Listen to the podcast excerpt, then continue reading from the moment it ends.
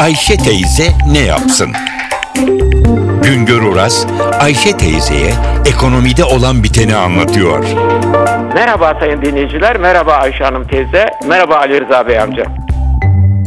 Özel sektörün döviz borcunun büyük olduğu söylenir. Kamu yerine artı bundan sonra özel sektör borçlanıyor. Özel sektöründe borçları giderek büyüyor denir. Acaba özel sektörün borcu ne kadardır? Kim kimler borçlanıyor özel sektör dediğimiz zaman bu, bu konularda size birkaç bilgi vermeye çalışacağım. Efendim şimdi Merkez Bankamız e, özel sektörün yani e, finansal kesim bir de özel kesim dediğimiz zaman iki bölüm var. Bir, biri finansal kesim dediğimiz bankalar ve diğer finans kuruluşları.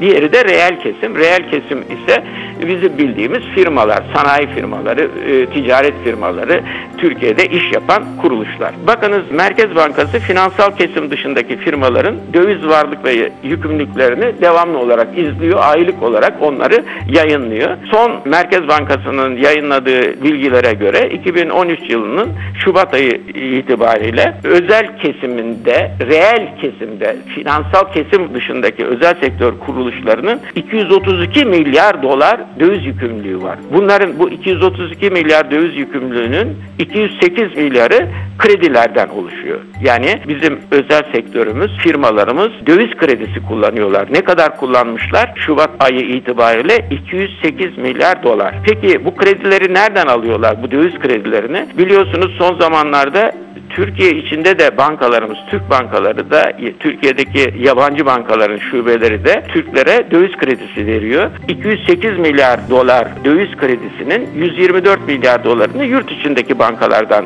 temin etmiş bizim firmalarımız. 84 milyar dolarını da yurt dışındaki e, bankalardan almışlar.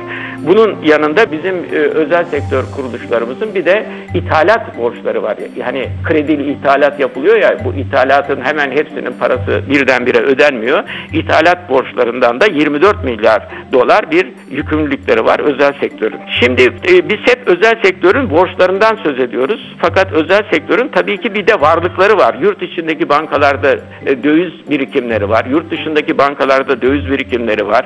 Sonra e, bunların ihracattan alacakları var. Nasıl ki ithalattan borçları varsa ithalattan alacakları var. Bir de bizim Türk firmaları artı yurt dışında yatırımlar yapıyorlar. Döviz döviz harcaması yaparak ticari işletmeler kuruluyorlar, sanayi işletmeler kuruyorlar. Merkez Bankası'nın verilerine göre Türk firmalarının finansal kesim dışındaki firmaların yurt dışında 87 milyar dolarda e, döviz varlıkları var. Şimdi tekrar bir özet gidelim. Bir tarafta döviz yükümlülükleri var. Ne kadar da 232 milyar dolar. Yurt dışında döviz e, yahut da Türkiye'de içinde ve yurt dışında döviz varlıkları var. O ne kadar? 87 milyar. İkisini birbirinden çıkardığımız zaman özel sektör firmalarının net borçları, döviz borçları ortaya çıkıyor. O da Şubat ayı sonu itibariyle 145 milyar dolar. Şimdi efendim ekonominin çarkı dönerken eğer kullandığınız döviz kredilerini üretime dönük olarak kullanıyorsanız ve ki özel sektör firmaları bunu üretime dönük olarak kullanmak zorundalar. Aksi halde ödeyemezler. Bu ne kadar borcumuzun büyüklüğü önemli değildir. İş ki çark dönsün. Ama görüyoruz ki bu çarkın dönmesi için özel sektör önemli ölçüde de Türk lirası yanında dövizle borçlanmak zorunda kalıyor. Sayın dinleyiciler bir başka anlatıma kadar şen ve esen kalınız.